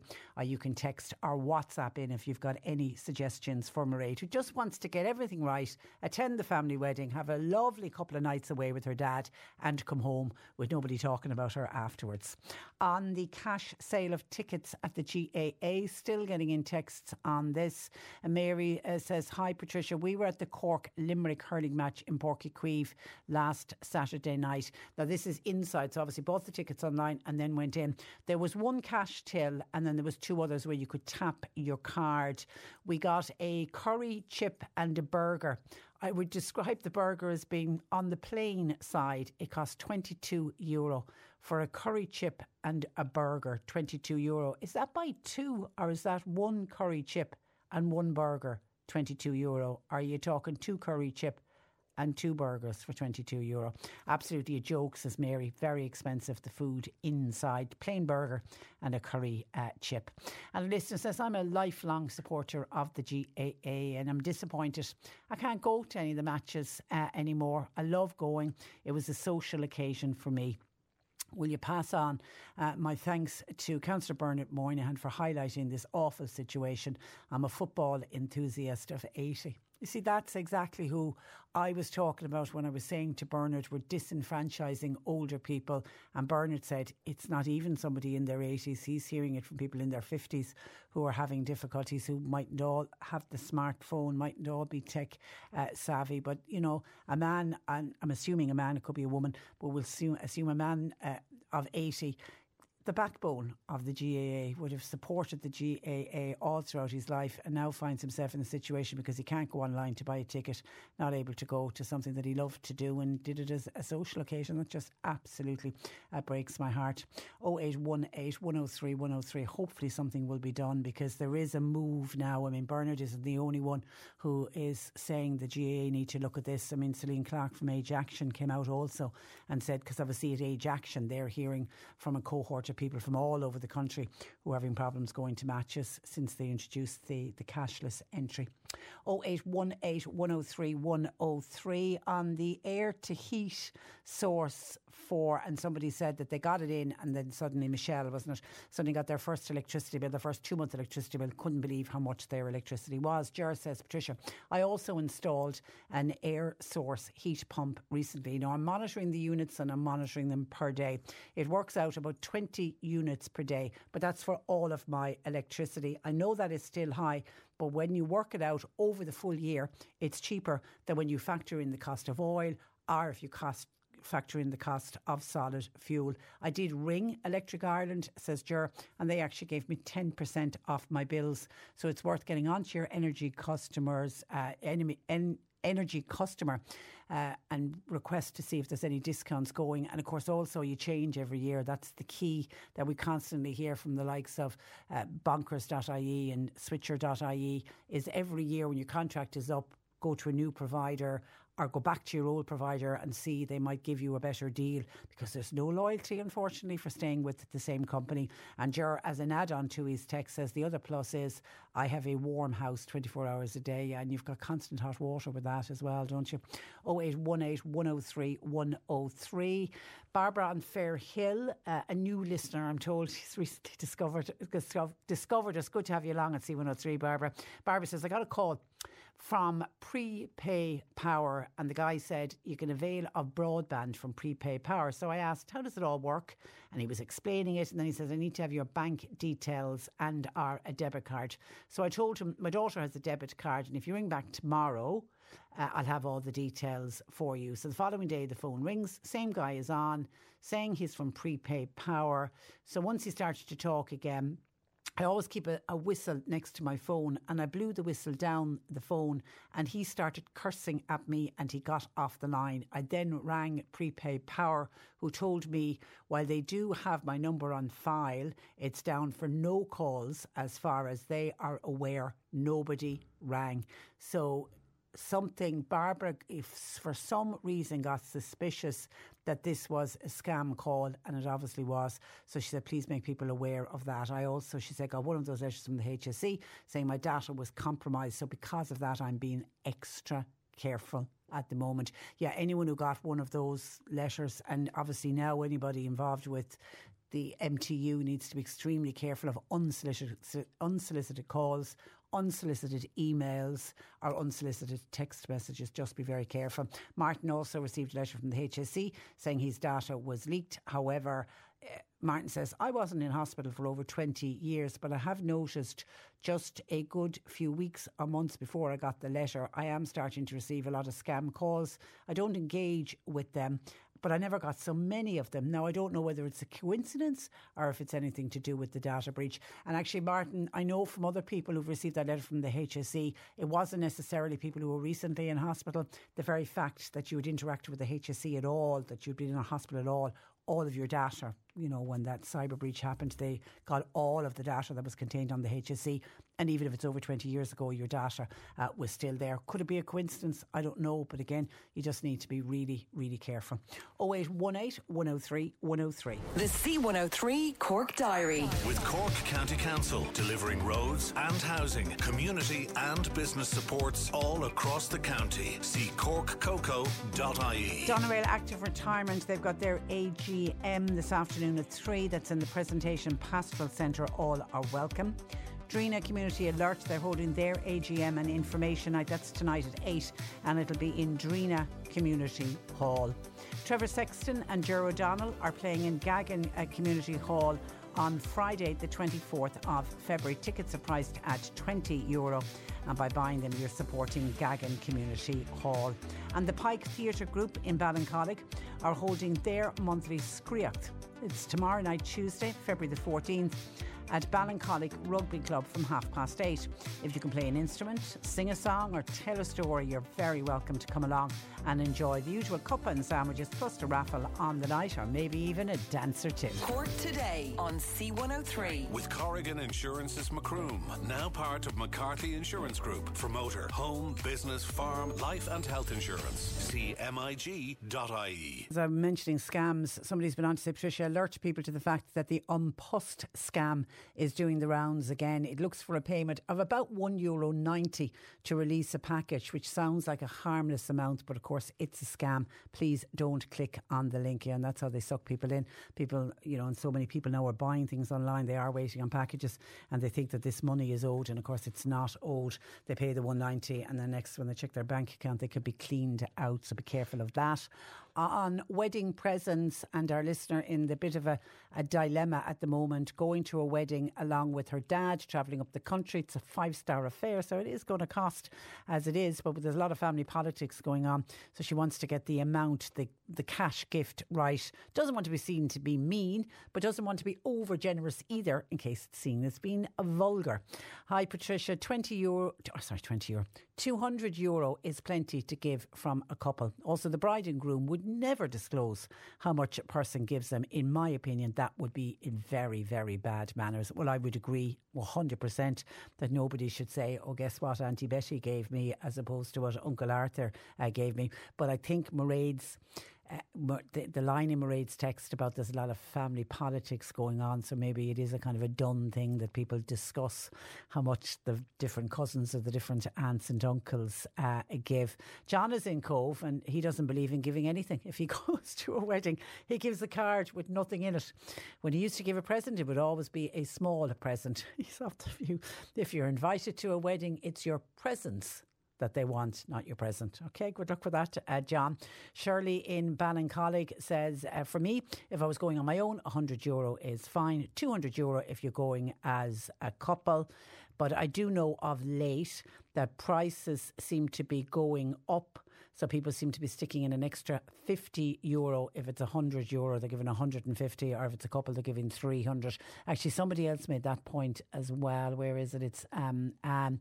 Anne says, regarding the wedding gift up the country, I think a wedding meal now is about 130 euro per head. Is that what it is? Wow. So I think that Mairead and going along with her dad should be giving 300 euro. You want to at least cover the cost of the meal and a little bit extra, even though I, I know that seems like a lot, but you have to factor in that everything now is going up in price, including for the bride and uh, groom. So you do need to give a little bit extra. That is from Anne. Thank you for that, Anne. And a different Anne says, Patricia, got my gas bill six 150 euro. And I have to be honest, I barely use the, ga- the gas. I checked my bill from last year, it's triple the bill I got this time last year. I'm with Electric Ireland. I really am quite shocked. I would double check, Anne, and I know we've heard this from a number of people, double check and see if it's an estimated bill because now this is anecdotally, but certainly from some of the listeners contacting us, people who are getting estimated bills, they seem to be much higher than what the bill would actually be if you had sent in the reading yourself or if the meter reader had come out and read your meter.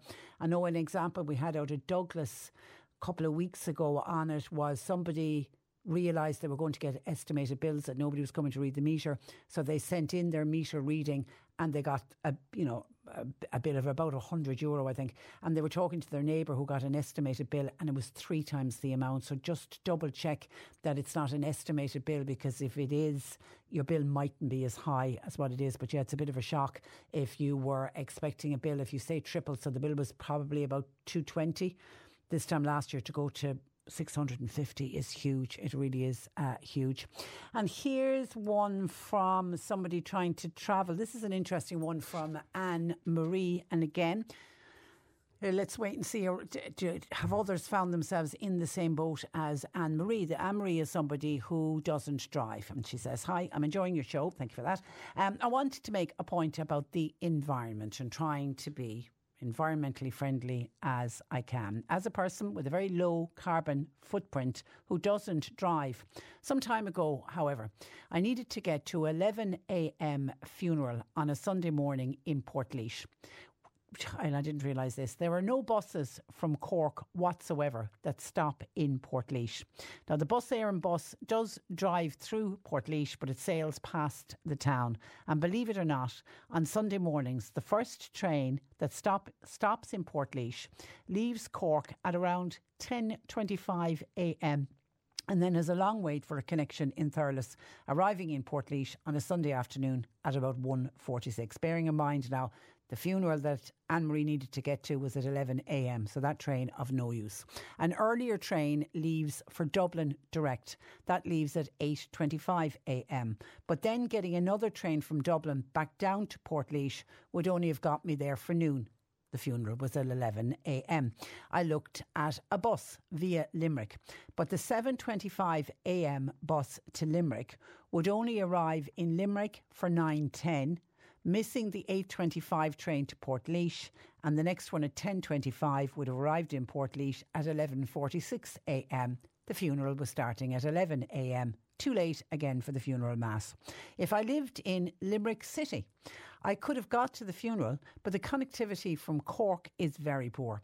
If the Dublin direct train stopped in Thurles or Portlaoise, that certainly would have helped. Or even if the Cork to Limerick bus left earlier, it would meet the Limerick to Portlaoise train. Cork, at the end of the day, is Ireland's second city. But if it's cut off from the rest of the country on a Sunday morning, except for those going to Dublin, the Green Party is looking at new trains, they're looking at new bus routes from little towns in the west of Ireland with very small populations. But Cork's connectivity needs to be improved seriously. We need to be able to get from Cork to other places on a Sunday morning. I ended up missing that family funeral and had to put up with attending it online. Do I need to rethink opting not to drive? So much for being environmentally friendly in Ireland. Best regards, uh, Anne Marie.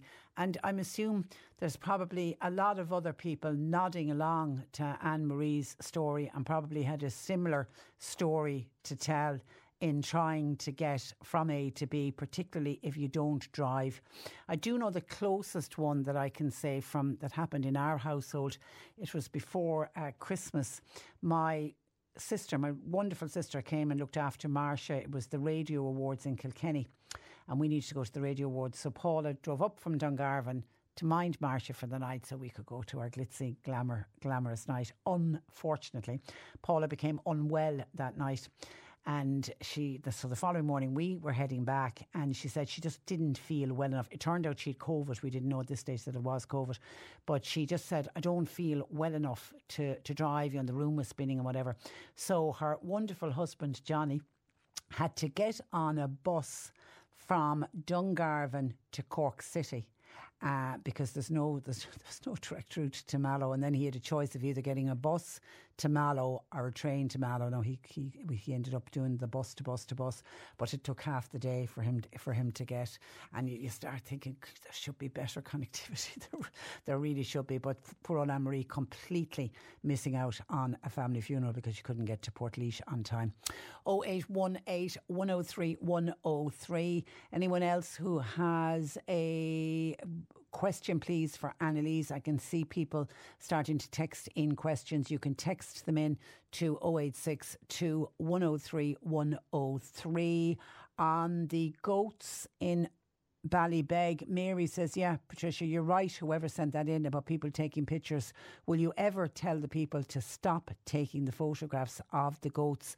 Are nearly ran in to the back of a car because somebody was stopping to take photographs. So rather than the goats causing the problems, it does seem to be a lot of. And now, why are people taking photographs of these goats? I wonder what that's all about. If anybody can fill us in on what that's about, I certainly would be interested uh, to hear that. 0818 uh, to 103 103. Annalise Dressel answering your nutritional questions. That's up next. Cork today on C103. With Corrigan Insurance's Macroom, now part of McCarthy Insurance Group. They don't just talk the talk, they walk the walk. CMIG.ie. This is the Cork Today replay on C103. We're off to the Health Hub in Times Square in Ballincollig, where Annalise Dressel uh, joins us. Good afternoon to you, Annalise. Good afternoon, Patricia. And as always, you're very welcome. Let's get straight into the questions. This one came in bright and early this morning. Question for Annalise, uh, please. Is there anything I can do to ensure the uptake of vitamin B12? Ended up having to get injections as my B12 was so low and I was extremely tired. What's the best oral supplement to take? I'm wrecked from it. Thank you. Yeah, and it's a big, it is a big thing actually, Patricia. Um, not uh, people who are unable to absorb B12. So we need to have something in our stomachs called intrinsic factor that binds on to vitamin B12. And that's how it gets absorbed in the body. And in order to have intrinsic factor, you need to have very, very good, strong stomach acid. So people who are on the acid blockers, you know, the proton pump inhibitors for reflux, they would certainly um, find it very hard to absorb vitamin B12. And actually, also, I do think genetically, a lot of people are very poor at absorbing B12. So sometimes actually taking a supplement is no good because it's still not absorbed properly. So the best ones are the ones that are absorbed what they call sublingually, which means across the mouth. And the one that we get the best results here from are, is a Solgar one, and it's vitamin B12 nuggets. If you ask for those, they're tiny little kind of pinky flavoured, cherry flavoured nuggets that you just chew in the mouth and you leave them dissolve or chew in the mouth and the absorption takes place there. So it bypasses any difficulties that you have.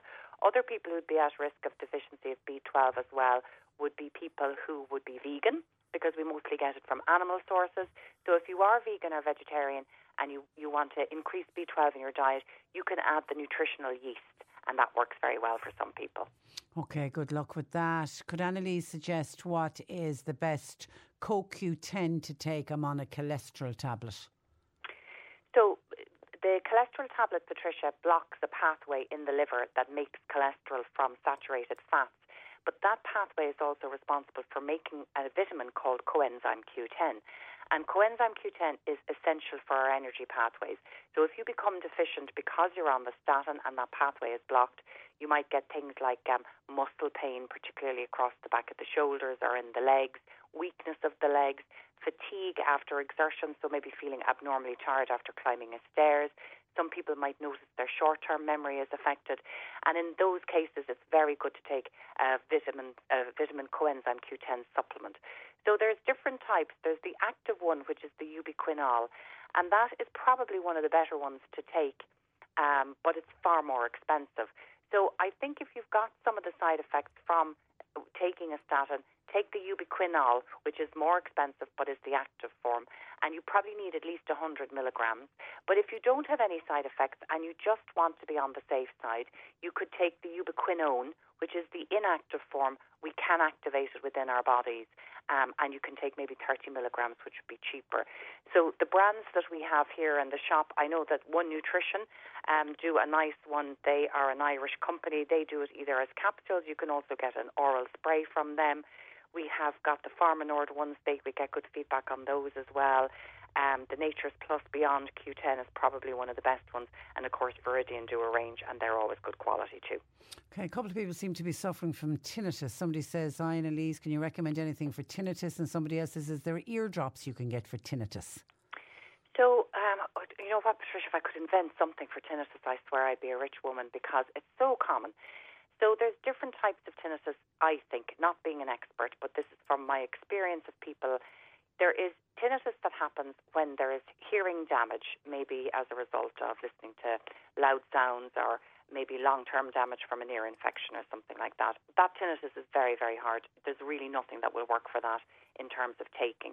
The other type of tinnitus, I think, comes sometimes after a viral infection or an ear infection where the canals of the inner ear become inflamed. So the inflammation can be dealt with by taking natural anti-inflammatories. And we've had some sex success here by uh, giving people a natural anti-inflammatory supplement, again by a company called One Nutrition. Um, it's uh, called P4 Immune. And it is a very powerful natural anti-inflammatory supplement. And we pair that as well with a um, um, an inner ear kind of probiotic, which is uh, Lactobacillus salivarius, and that can sometimes, for some people, give them a benefit. So I'd suggest that people try it for a couple of months and see if they get a, um, any lessening of the noise. But if not, it's probably not going to work. And rosmarinic acid sometimes can work as well that you get from rosemary. So you could, if you've rosemary in the garden, you could drink it as a tea, or you could buy a good quality rosemary essential oil supplement and you could take that as a tea as well. Okay, I don't know if you can offer advice here or not, but Mary's daughter, a 19 year old, has recently developed epilepsy. They've discovered that it's bright lights are the trigger.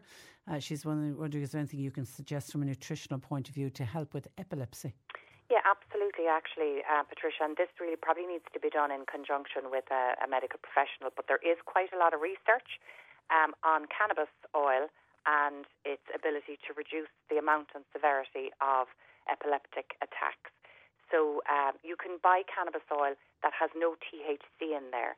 Um, and that works very, very well for some people. And I have lots of customers that are epilepsy free. Also, following a ketogenic diet can be very helpful for some people as well. So, a ketogenic diet means cutting out all carbohydrates and very extremely, Patricia, um, so that your body goes into what's called a process of ketosis, where it's burning fat as a fuel. Um, and that can drastically reduce the amount of epileptic um, fits as well. So between the two of those, you could probably have a very, very good success rate. And for some people, then they still do get epileptic fits even on the cannabis oil, and they may need the medicinal cannabis. And in this case, your doctor can definitely prescribe that. It's legal in Ireland for that use. Okay, hi, um, Annalise. I, this is from Pat. I've chilblains on my fingers uh, anything to prevent them in the future and to uh, for, and for the current uh, chilblains I have, what would you recommend? Yes, something. so you, do, you, do, you hear? Do you, do you hear about a lot of people getting chilblains? Yes, definitely. And actually, well, it's a lot of people who work outdoors as well, Patricia, that are yeah. going from like a, a lot of people farming and milking. It would be very common because the milking sheds would be very cold um, and they might be going from hot to cold to hot to cold. So it's quite a common one. Normally, I recommend that people take something like horseradish and garlic complex at the beginning of the kind of the cold season, and that's very good in, to improve circulation. And then we often recommend the Dr. Delish Clare anti-itch cream or even the healing cream that she does is very good as well, just to put on it to get rid of the itch when they are so desperately itchy. But it's about supporting your circulation. So if you're if circulation is poor, you'll definitely be more prone to uh, getting those chilblains. And for some people, then as well, if they're working outdoors, we would recommend that they would actually use um, the cream on their hands as a preventative, just to kind of create a barrier, um, and to um, uh, you know maybe wear gloves on top of that. Then. Okay, hi Annalise. Can you take red yeast and Q10 indefinitely? Are there any side effects to taking them long term? Yes, there definitely is, Patricia. So the red rice yeast most people take for cholesterol to bring their cholesterol down. It actually does exactly the same thing as the drug does. In fact, I think the drug originally was discovered by looking at the monacolin K from red rice yeast, and then it was, it's now been made synthetically. So the same things would apply to still ta- uh, as to taking the drug, which is you need to have your liver checked fairly regularly. This goes for people on a statin as well, Patricia to make sure that it's not affecting your liver function. Now, it's rare that it does affect your liver function, but for some people it may. So when you go for your annual blood test, as well as getting them to collect your, collect, to check your cholesterol to make sure it's still being controlled by red rice yeast, get them to do your liver enzyme check at the same time. Hi, Annalise. I've been diagnosed with fatty liver. Uh, what can what, what, what can I take to reduce it at St Bernie? So fatty liver, Patricia, we're seeing more and more of it now, and I think it's a large part to do with our diet. So really, since the 60s, our diets have been very high, become very high in processed carbohydrates. Um, so it's called um, non-alcoholic fatty liver, Patricia, and it means that your liver begins to store large amounts of fat, um, generally as a result of high triglycerides, which um, are made from excess carbohydrates in the diet. So there'd be a link between um, non-alcoholic fatty liver and type 2 diabetes as well, and certainly with weight. So if you lose weight, you'll probably lose weight from losing fat in the liver. But in terms of diet to follow, a low carbohydrate diet is the best one to follow. Again, you could go down the very extreme route of the ketogenic diet that I spoke about earlier for um, epilepsy, but there's less extreme versions that will be very low in carbohydrate, and that will help prevent it from getting any worse for sure. And then in terms of supplements, I always recommend um, berberine, which is a fantastic supplement. It comes from the berberis plant that a lot of us have in our garden. Um, and it actually, in some trials, has shown to be as effective as using the metformin drug, uh, which most people take for type 2 diabetes. And this basically just helps to manage the whole insulin, carbohydrate, fat storage issue that goes wrong with non alcoholic fatty liver. Um, and then there's also a supplement called alpha lipoic acid, and this is very protective of cells when insulin and sugars are elevated in the blood. So I would recommend that as well. And then the final thing is maybe something like milk thistle or um, N-acetylcysteine. And Viridian do a lovely N-acetylcysteine plus supplement, Patricia, that has got cinnamon and chromium in there.